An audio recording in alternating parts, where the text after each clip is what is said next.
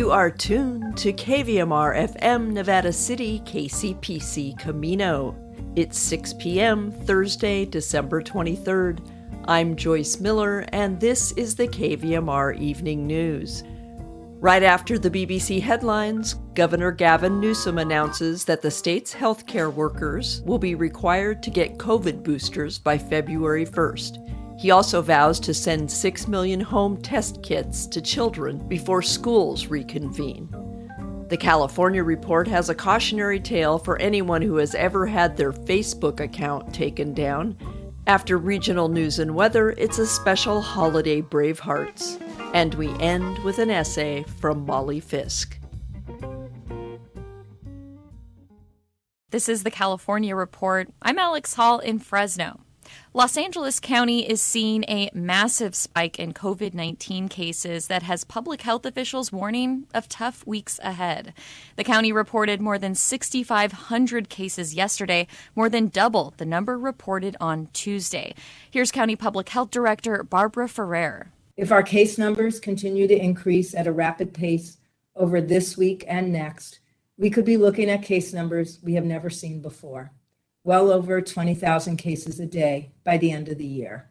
Ferrer says the jump in cases reflects increased circulation of the Omicron variant, which has spread rapidly in the state.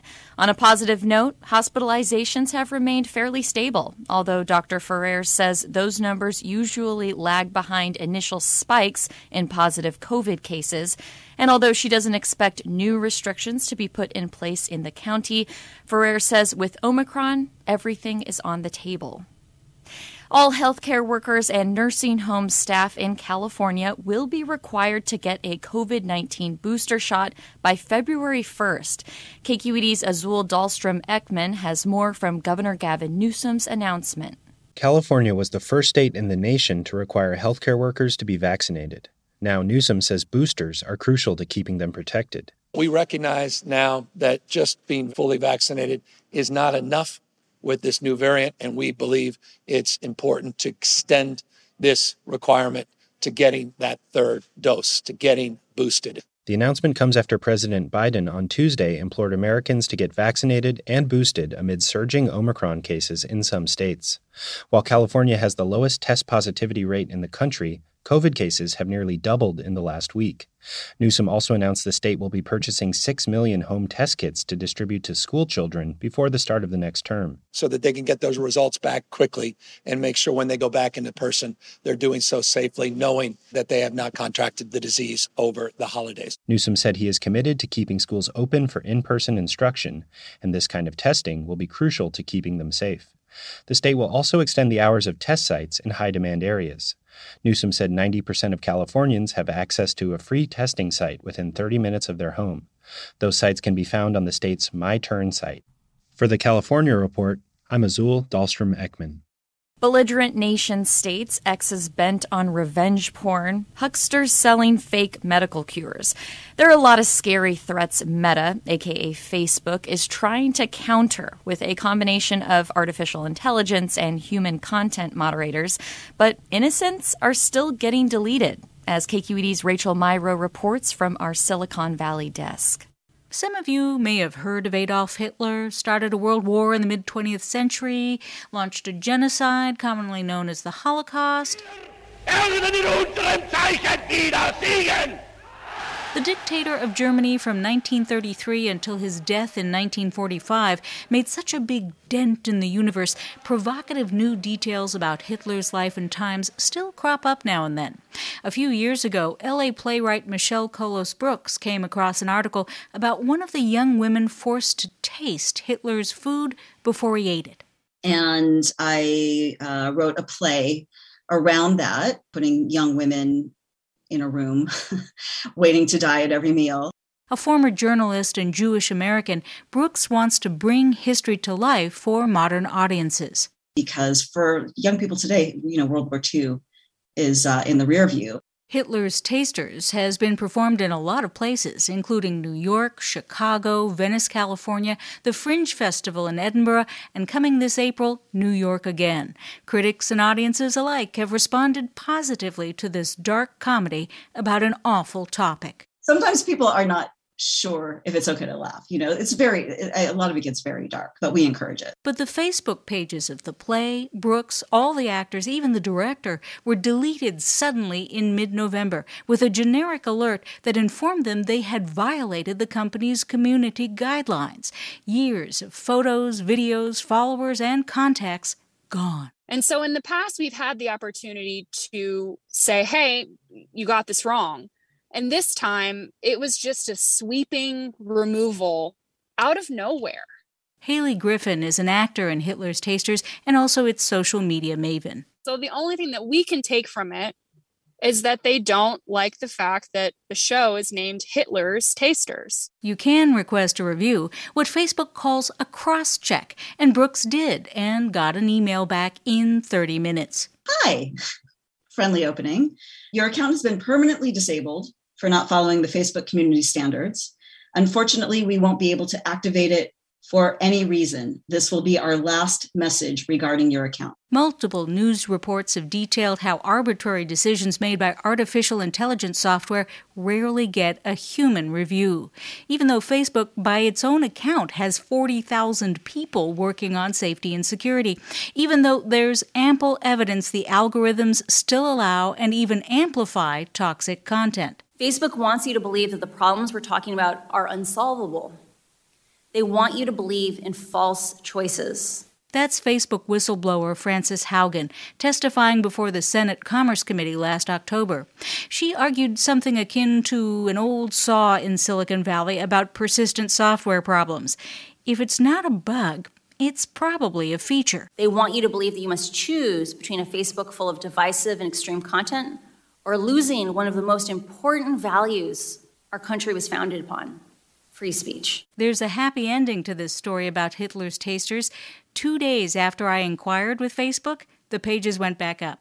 No notice to those affected, but everything was restored. A Meta company spokesperson admitted the accounts were incorrectly removed and even apologized. Naturally, I'm pleased, but is this any way to run a social media platform? For the California Report, I'm Rachel Myrow in Menlo Park. Support for the California Report comes from Water Heaters Only, specializing in the repair and replacement of water heaters since 1968. Licensed and insured, open 24 hours a day, every day. Learn more at waterheatersonly.com. Eric and Wendy Schmidt, whose philanthropy includes Schmidt Futures, focused on finding exceptional people and helping them do more for others together. On the web at schmidtfutures.com. And Stanford Medicine, protecting your health and providing dependable care with safe in-person appointments and video visits. stanfordhealthcare.org slash adapting care. And that's the California Report for Thursday, December 23rd. We're a production of KQED Public Radio. I'm Alex Hall. Thanks for listening. In regional news, Nevada County Public Health today reported four new confirmed COVID 19 cases. 159 cases are active in the county. Six people are hospitalized, three in intensive care. The four new cases are among people in the 40 to 64 age group.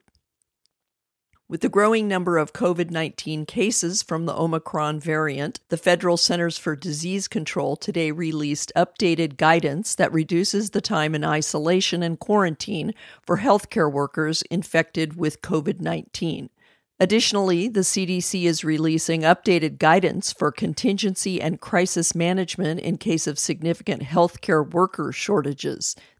These updates provide healthcare facilities with strategies to limit the effects of staff shortages on patient care. According to the new guidelines, healthcare workers with COVID 19 who are asymptomatic can return to work after seven days with a negative test. That isolation time can be cut further if there are staffing shortages. Healthcare workers who have received all recommended vaccine doses, including a booster, do not need to quarantine at home following high risk exposures. The agency's new recommendations do not apply to the general public.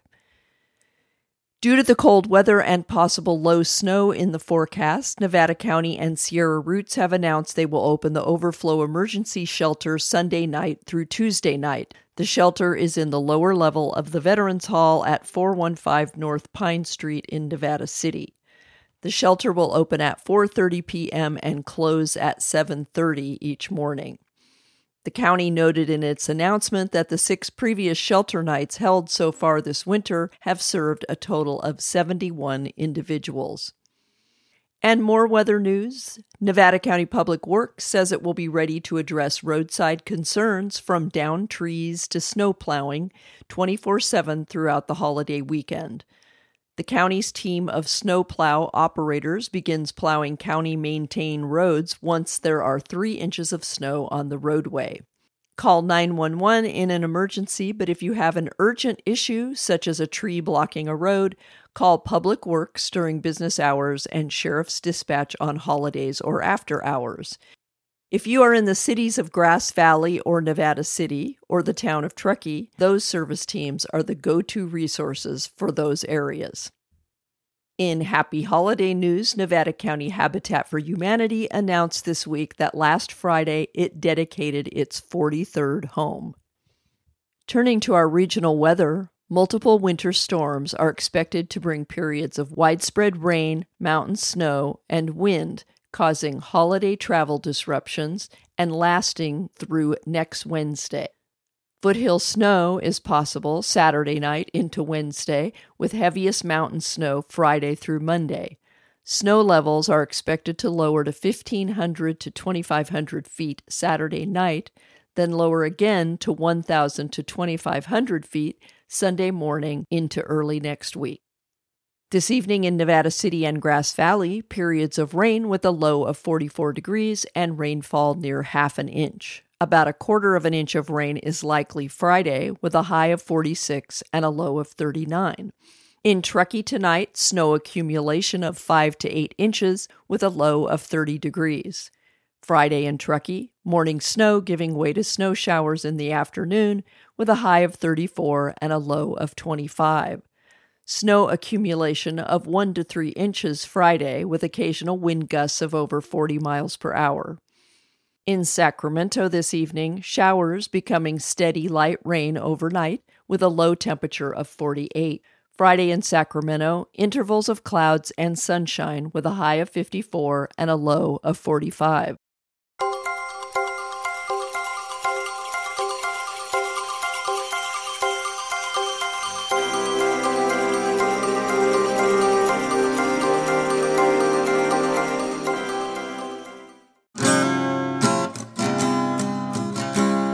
Welcome to this edition of Bravehearts, where we hope to increase your awareness and understanding of what homelessness looks like and some of the many organizations working on solutions to improve the homeless crisis. We are your hosts, William Wallace and Betty Louise, and these are the Bravehearts.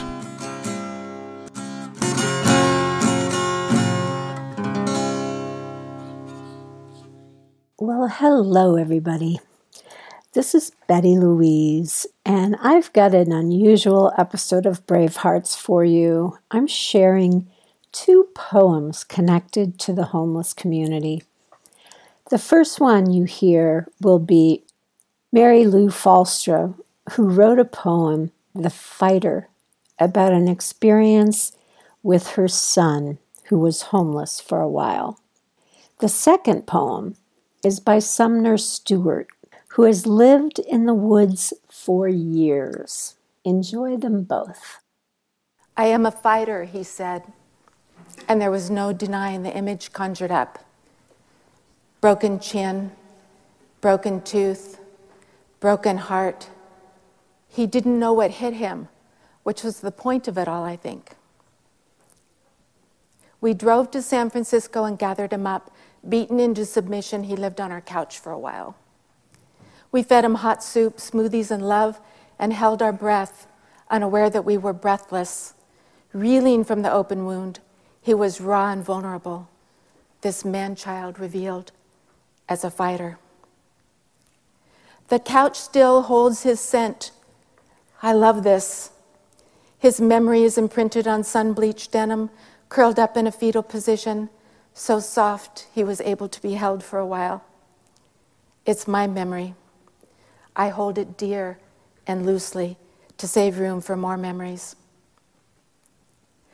Back home now, He walks on glass through streets of the Tenderloin, opening doors down dark pathways, revisits his ancient themes and writes them down on moleskin pads. Sad, courageous, rebellious. He draws close with one hand and pushes away with the other. A lover and fighter at the same time.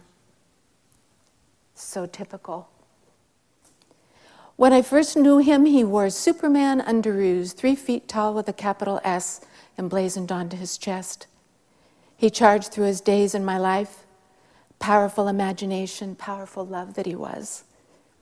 His style has changed. He wears black and blue now, with a Cambodian woman and a gun blazoned on his chest, a cell phone in his pocket, making the statement that he always has something to say, even still. Underneath it all, peeling away layer after layer, he is stripped down to bare skin and bones. No one knows this but me. I see him for who he is. A walking billboard of humanity, challenging stories, cracking mirrors of illusion so the light can seep in. A reflection of the pain in us all, in himself for sure. Angels and ancients surround him and whisper truths in his ear. He has been obedient to the call. Reckless, courageous, angry lover. I am a fighter, he said. And he's still a fighter, but he's fighting for the truth, for light, and for himself. Most importantly, for himself.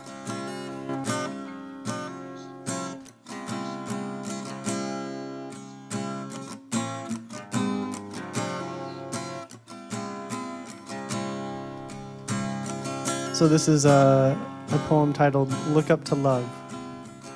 I am fallible, I am man, though I come as a friend to share serenity and cherish peace, to give your soul and spirit release.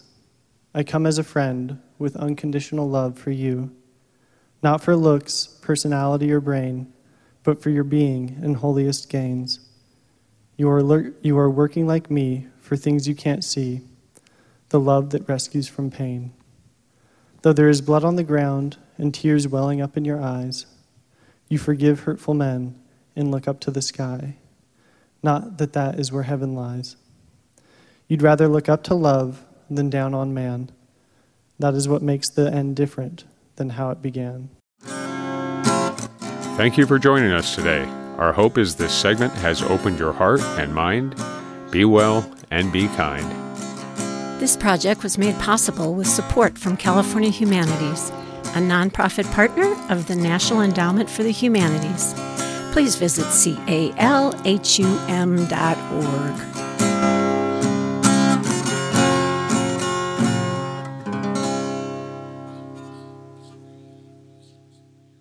And now, Molly Fisk. Molly Fisk Observations from a Working Poet. Happy holidays, dear listeners. I had a tooth extracted yesterday, so this is a rerun. Luckily, four years ago at this time, I had a different tooth extracted, so there is a perfect essay to fill the gap. I am eating pumpkin pie for breakfast. This is a medical directive, in fact, haha. I'm not allowed to chew due to a tooth extraction, and my favorite cafe doesn't make scrambled eggs. The only choice was pumpkin pie without the crust. I'm feeling quite smug and also grateful today's pie wasn't coconut cream or something fluffy. My Puritan ancestors can at least mutter among themselves that pumpkin is a vegetable. Two baristas here think it's a vegetable, and one customer with strong convictions thinks it's a fruit. I am not looking this up. I claim invalid status. If I can't chew, I'm clearly not yet strong enough to interact with Google. There I was, sitting, or rather lying, in the dentist's chair yesterday, with my eyes closed, numb from about my waist up to the crown of my head.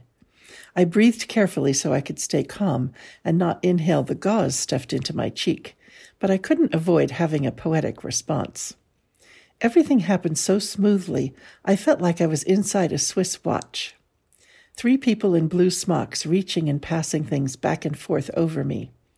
The surgeon's steady voice saying, N40. What is N40? Or did I hallucinate that despite only having taken one Tylenol? And then the assistant repeating, N40.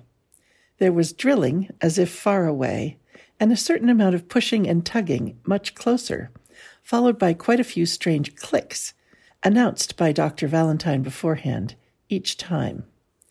It's surely foolish to think you understand what's going on when you're the subject of an operation. But at one point, when he said, beautiful, I felt great happiness and reassurance. A lot of angst and frustration led up to this event, mostly about money. I was seriously considering Mexico, Costa Rica, dental schools, and toothlessness. I'm sorry to say that toothlessness makes poets drool while reading aloud into microphones, so I couldn't go that route. My poverty consultant and I had a long talk to sort out these options, and debt was the unhappy but logical path. I am a grown up, finally, after all these years. So once I'd figured out the best solution for me, I stopped worrying, made the appointment, and followed the protocols. That process isn't yet like being inside a Swiss watch. Maybe a French watch, fairly close to the border, though. Today's plan is pumpkin pie for breakfast, scrambled eggs for lunch, and chicken broth with a frozen spinach souffle for dinner. I never eat frozen food, so that's going to be kind of fun and American. I will also be rinsing with salt water, as my grandmother taught me. In two more days, I can chew again, just in the nick of time for some Christmas cheer. That coffee shop customer reports, via Professor Google, that a pumpkin is an ovary with seeds inside and therefore a fruit. Wait a minute. Wait a minute. My computer just moved everything around. That coffee shop customer reports via Professor Google that a pumpkin is an ovary with seeds inside and therefore a fruit. I don't think I'll bother to tell the Puritans. They are fast asleep now, worn out from fretting, lying straight on their hard beds in those buckled shoes and funny hats. I wish them ease and self compassion, plus a little more joy when they wake up. And that's what I wish for you, too. Merry Christmas, if that's your thing, and a very happy New Year, filled with pie, Swiss watches, and gleaming, invincible teeth.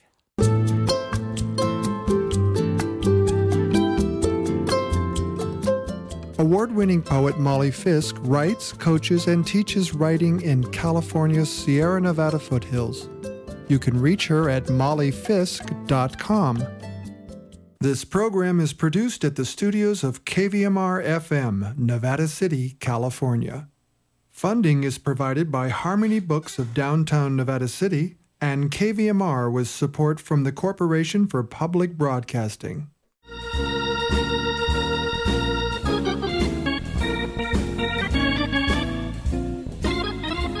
That's our newscast. Coming up next at 6:30, an all-new edition of The Climate Report, hosted by KVMR's Martin Webb. At 7 p.m., it's Democracy Now! with Amy Goodman. Democracy Now! reports on how the Koch network has funded the movement against COVID public health lockdowns. At 8 p.m., we return to the music you love as Nora Nussbaum hosts Jazz Workshop. And at 10 p.m., it's Road Dog Radio with DJ Llama Socks. The KVMR Evening News is produced by KVMR News Director Claudio Mendonça and airs every weekday at 6 p.m. KVMR Community Radio gets support from Sweetland Garden Mercantile in downtown North San Juan, carrying organic garden supplies, PVC, hardware, and local holiday gifts. Open 9 to 5, closed Sundays. SweetlandGM.com or 292 9000. Dig it. And Harmony Books of Nevada City, locally owned for over 25 years, next to the Chamber of Commerce at 130 Main Street. Open Monday through Saturday, 10 to 5:30, Sundays 11 to 4. Harmony Books carries thousands of books, including local authors. This is Joyce Miller signing off. Have a lovely Christmas Eve Eve.